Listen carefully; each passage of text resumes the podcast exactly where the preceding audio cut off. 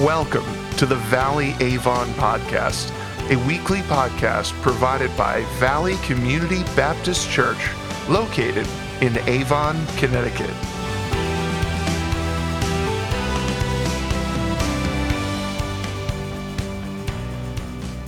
Let's pray together. Gracious God, we confess today that you are King, that you're building your kingdom. And God, that's what we want. We want to see you build the kingdom of God. And so we're inviting you, do that, Lord God. And we want to see you build your kingdom inside of us.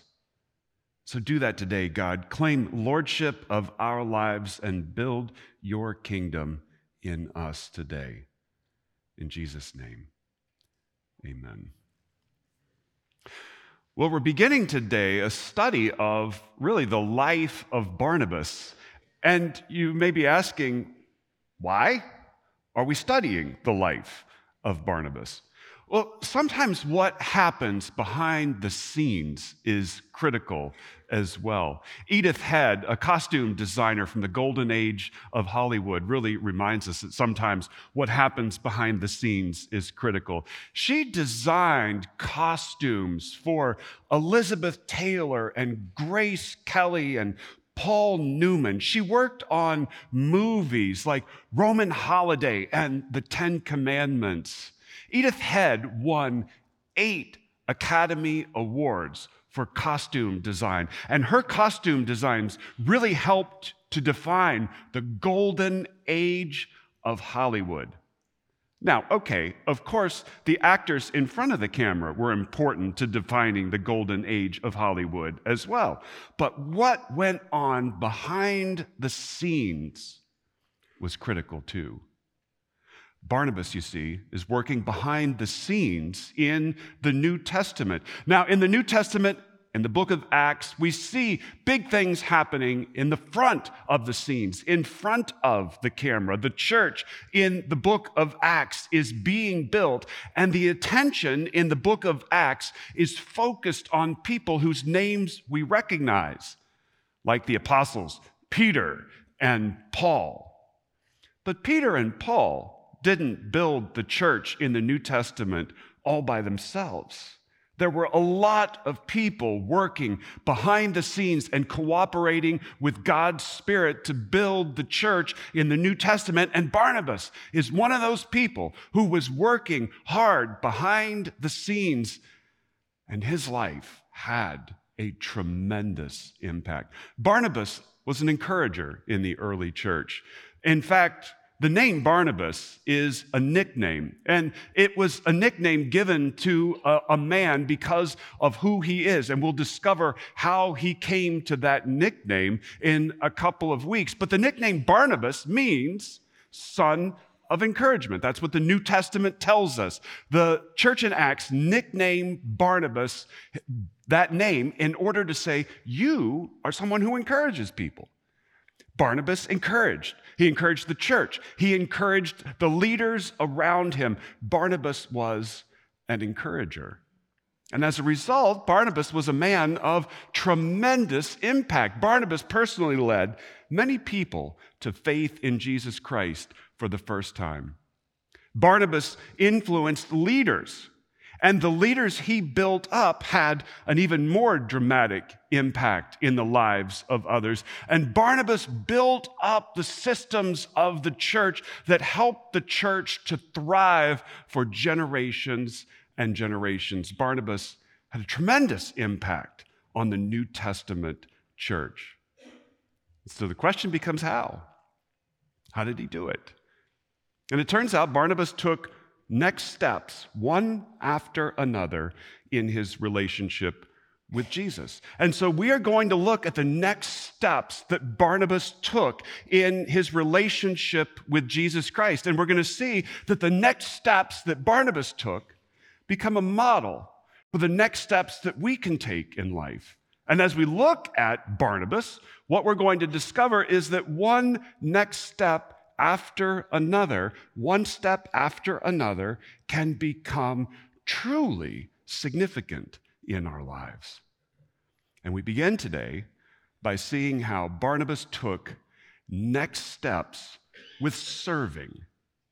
Now, to understand the next steps that Barnabas took in serving, we have to ask what is the state of the church in this part of Acts? And we begin by seeing that the church in Acts is growing. The history of the church in Acts really begins with the resurrection of Jesus. Jesus rose from the dead and spent time with those who called themselves his disciples. Then Jesus ascended into heaven after a few weeks, promising his disciples that he would send the Holy Spirit and power that they might serve him. A short time later, the disciples were gathered together on the feast of Pentecost, and God the Holy Spirit came into the room where they were gathered. And the Holy Spirit descended on the disciples of Jesus in the form of tongues of flame and power. And from that point forward, the disciples of Jesus began teaching and preaching and seeing signs and wonders happen in the world because of God's power. And the church grew. Hundreds and at times thousands of people became disciples of Jesus. And so when we get to Acts chapter 11, we find that the church has been growing. But the church in Acts is grieving as well. You will, of course, remember that there were leaders, Jewish religious leaders in Jerusalem, who were opposed to Jesus and led to his crucifixion. And they didn't stop opposing Jesus' disciples after the resurrection. They were still opposed to and concerned about the movement of Jesus' disciples. At first, their opposition was passive. But then they began to harass, to arrest, to threaten, and to beat disciples of Jesus. Eventually, the persecution led to the execution of a leader in the church in Jerusalem by the name of Stephen. The religious leaders drug him out and they stoned him to death. And the Bible tells us that while they were doing so, a man named Saul stood nearby and held the coats of those who were doing the execution. And the Bible says Saul looked on with approval at what was happening. Well, Saul got a plan. And Saul began taking temple guards and going throughout, canvassing Jerusalem, bursting into houses and dragging away followers of Jesus for arrest and worse. And so the disciples of Jesus in Jerusalem began to flee the city. As they fled, they went to other parts of Judea and Samaria and the ends of the known world. But when they did so, they were leaving everything behind. They were leaving behind family members and friends. They were leaving behind and lost jobs and pieces of property. They were leaving behind and lost their old lives. And so while they went in hope, there was a sense in which, by the time we reach Acts chapter 11, the church is going through a period of grieving.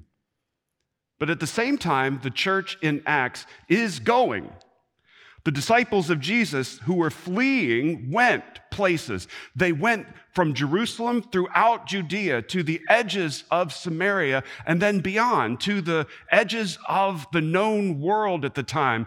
And the Bible says that as they went to these new places, they continued to tell people the good news about Jesus. They continued to make new disciples of Jesus. And so, as they were going, the church continued to grow and expand. And so, the church in Acts may be grieving and it is going, but it is still growing. But as a result, the church in Acts is grappling. They're tough questions the church in Acts was wrestling with. Because you see, as these disciples of Jesus first began sharing their faith with other people, it was basically Jews from Judea sharing faith with other Jews from Judea. Then, as the church began to grow, they began to share the gospel with Jews who came from around the world and spoke Greek. But that was okay. Jews sharing faith in Jesus with Jews was acceptable and okay. But then when we come to Acts chapter 10, God directed the apostle Peter to help a non Jew, a Gentile, A Gentile and his family come to faith in Jesus. This Gentile was a God-fearer, meaning that he and his family were interested in Jewishness and in the Old Testament. They worshiped in their local synagogue. This one family came to faith in Christ, and it provoked big questions back in Jerusalem. Is it okay for a non Jew, a Gentile, to become a disciple of Jesus? Peter had to go back to Jerusalem and tell the other leaders of the church what had happened and how God had done it and how God had poured out his Holy Spirit on this family of Gentiles. And the church concluded okay, maybe a few Gentiles can become disciples of Jesus. But as we turn the page to Acts chapter 11, the church in Acts is grappling with big questions about who can be disciples of Jesus. And then we find in Acts chapter 11 that Barnabas took important next steps in serving. And Barnabas took those important next steps in serving in Acts chapter 11, verses 19 through 26, where we read Now, those who were scattered because of the persecution that arose over Stephen traveled as far as Phoenicia and Cyprus and Antioch, speaking the word to no one except Jews. But there were some of them, men of Cyprus and Cyrene, who, on coming to Antioch, spoke to the Hellenists also, preaching the Lord Jesus. And the hand of the Lord was with them, and a great number who believed turned to the Lord. A report of this came to the ears of the church in Jerusalem, and they sent Barnabas to Antioch. When he came and saw the grace of God, he was glad. And he exhorted them all to remain faithful to the Lord with steadfast purpose, for he was a good man, full of the Holy Spirit and of faith. And a great many people were added to the Lord.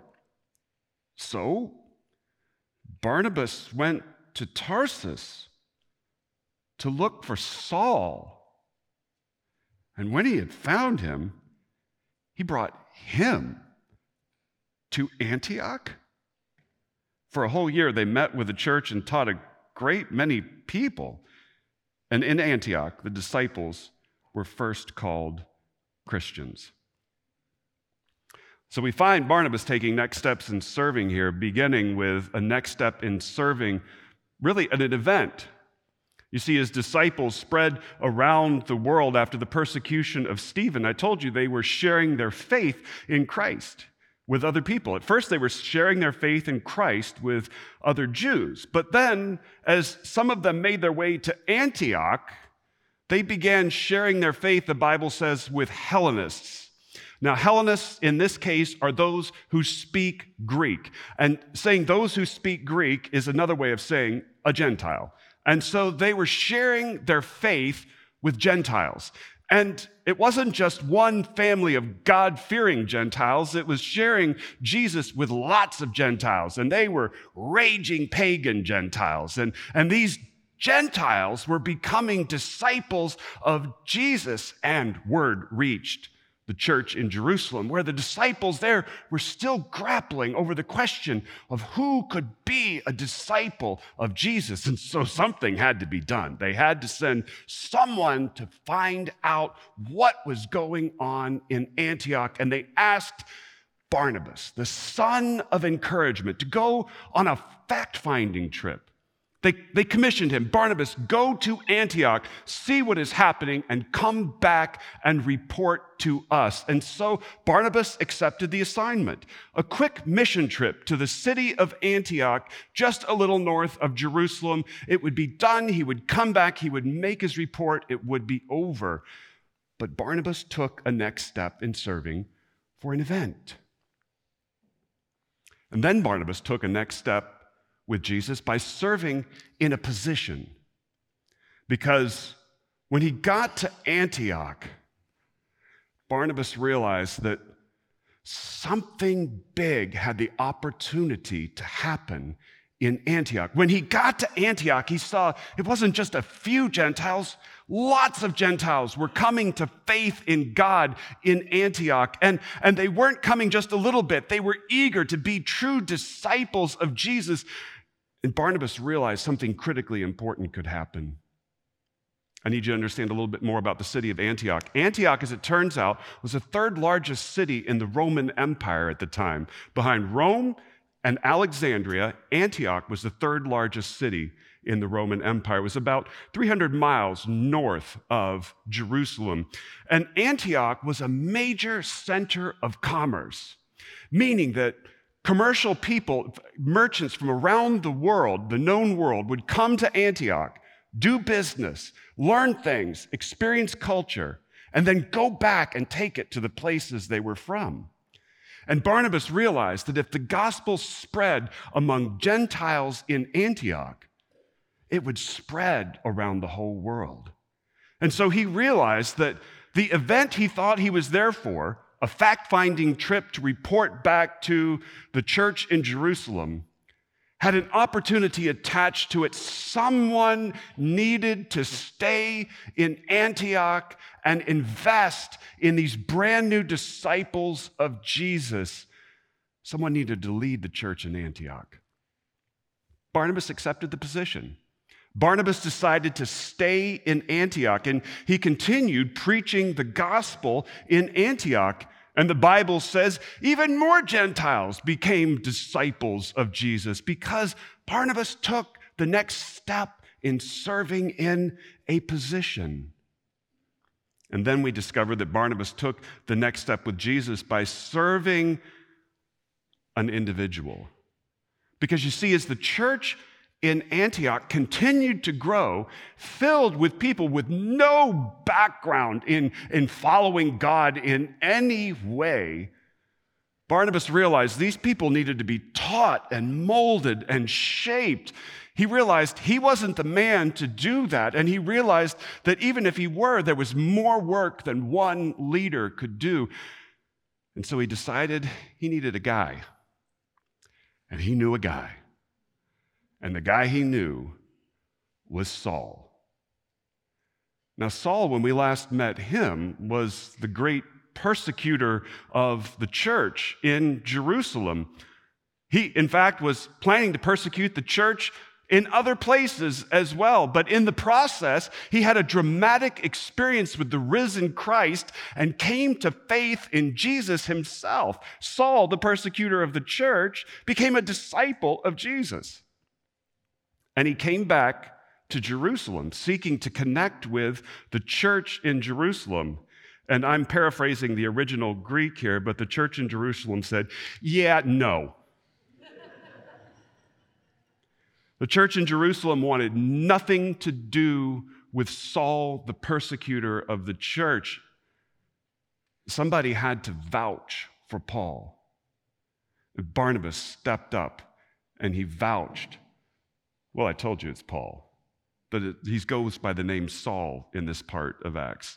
Barnabas vouched for Saul, included him in the church in Jerusalem.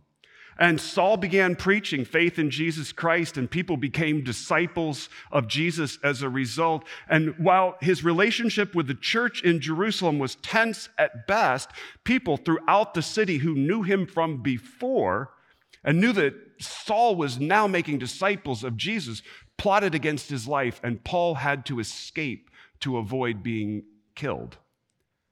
So he did. He escaped Jerusalem and he went north to his hometown of Tarsus in Asia Minor, 100 miles from Antioch.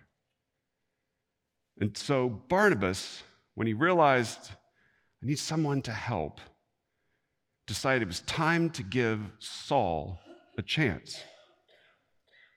He went to Tarsus, he brought Saul back, and together, Barnabas invested in Saul, and Saul invested in the church for a year, and the church in Antioch thrived. The investment that Barnabas made in Saul became the most significant investment Saul Barnabas made in any single life. It just reminds us that we can take next steps with Jesus in serving. We can serve for an event. We can serve in a position. We can invest in a person's life. That's what Barnabas did. And it had dramatic impact. The truth of the matter is that we are all called to serve, to take next steps in serving the way that Barnabas did.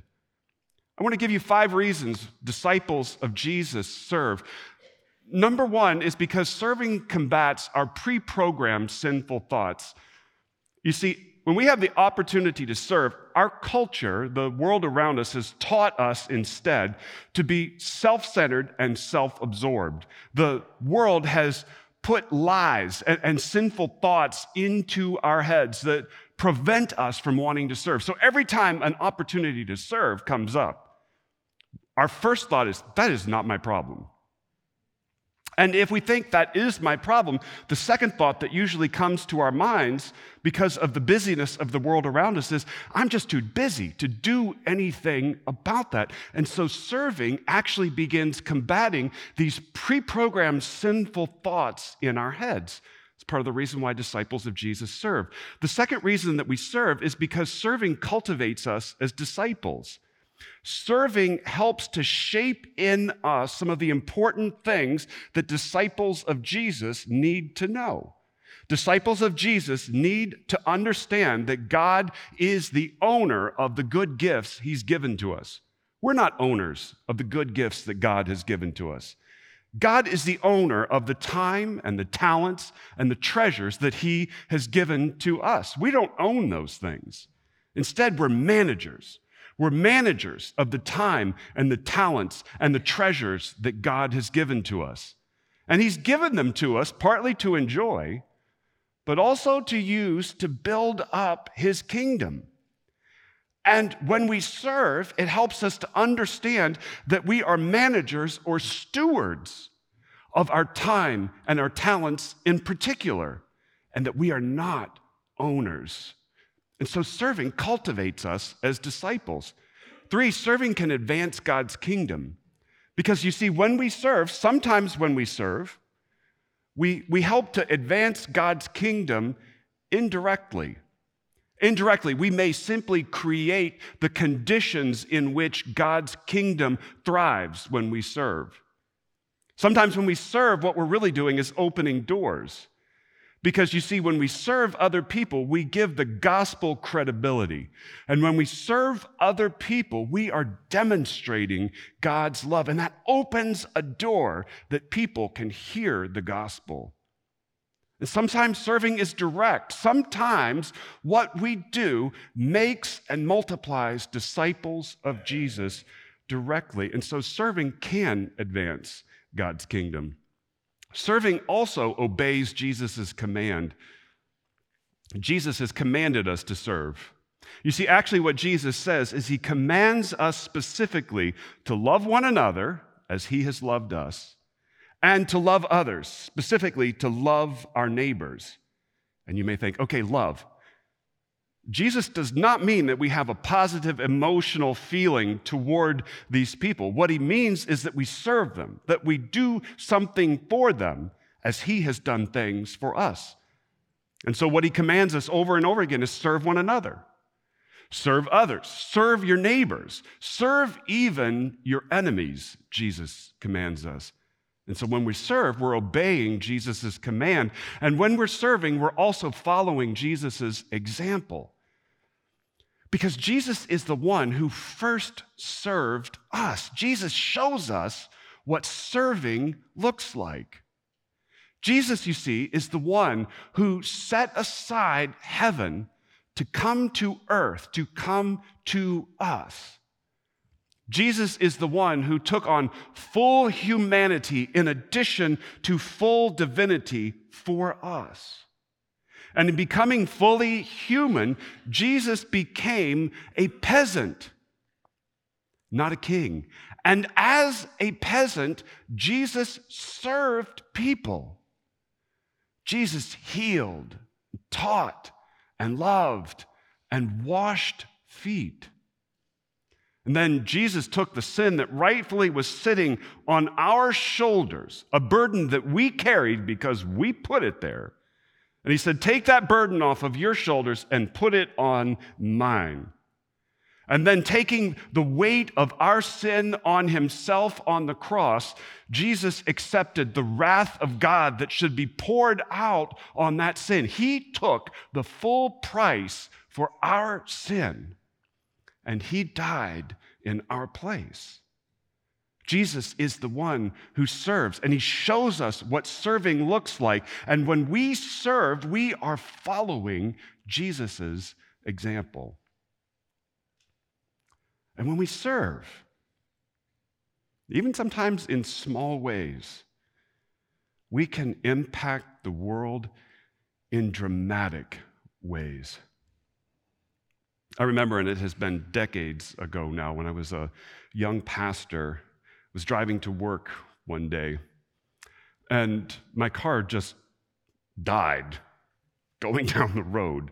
Fortunately, I was uphill from a gas station, so I just coasted into the gas station and parked.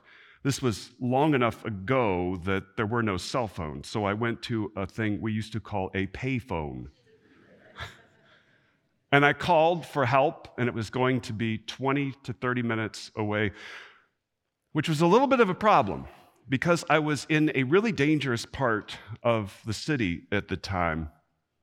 In fact, at the gas station I was at, around the corner was a place where the vagrants like to congregate in that area, and there were a number of them there that day. So, not knowing what to do, I just sat down on the curb to wait for someone to come. And as I sat there, I saw one of the guys notice me and head toward me. And frankly, I was not in a good place at that point, and I just sat there thinking, don't talk to me, don't talk to me, don't talk to me. And as he got closer, I could smell him. And when he got right next to me, he, of course, wanted to talk to me. And he asked me what had happened, and I told him my car had broken down, but I, I pointed out, but help is on the way. And he asked me what I'd do. And I told him that I was a pastor. And he asked me about the church. And he asked me how I was doing. And something in me told me to just trust this guy. And I did. And, and I told him the truth. I said, I'm a pastor, and, and I was having a difficult time. I'd hit some roadblocks at work and I was very discouraged. And he said to me, Young man, don't give up. What you're doing is important. Remember what you do and who you're doing it for. And then he walked away back to his friends.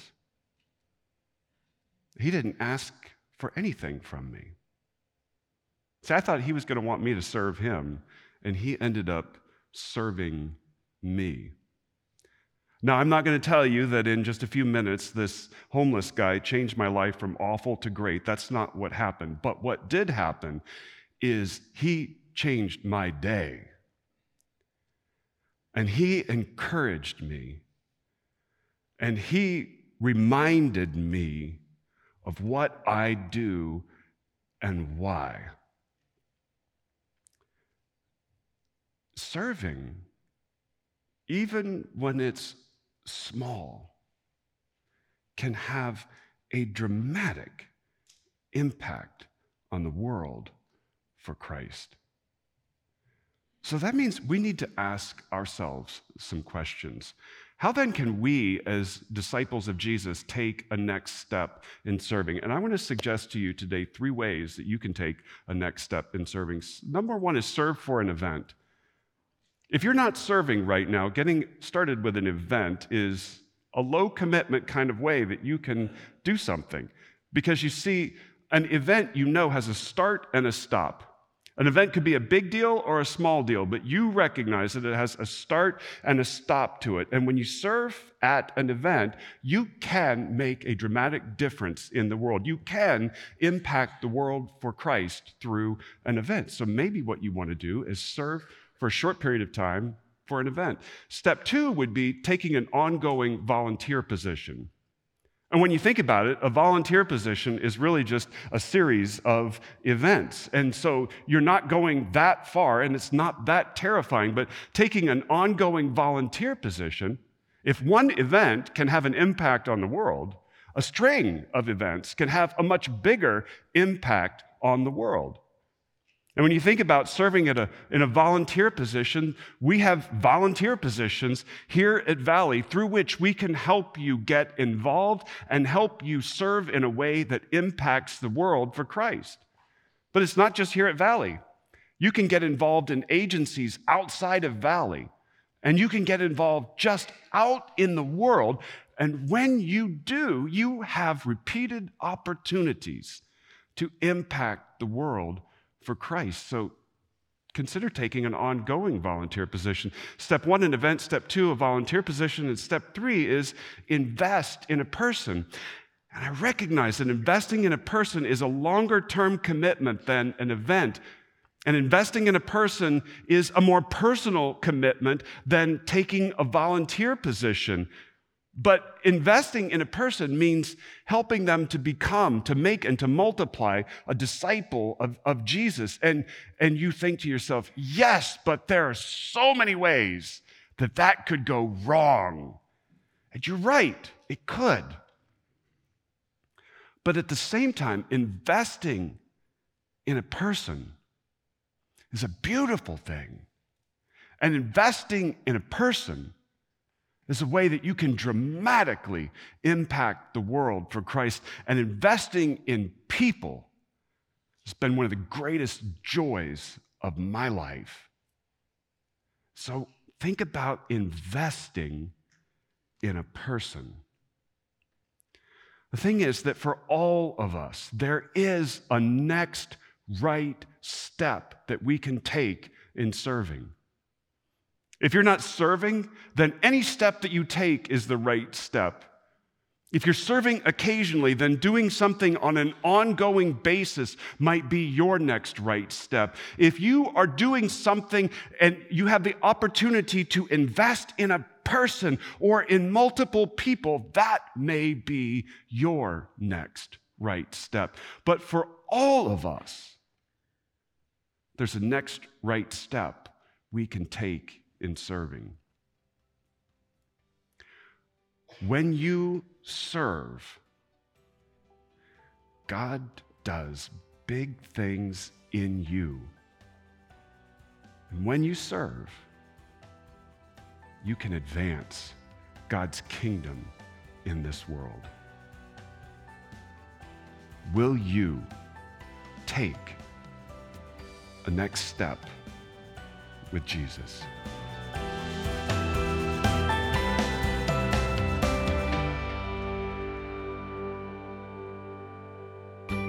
Thank you for joining us for this week's episode of the Valley Avon podcast.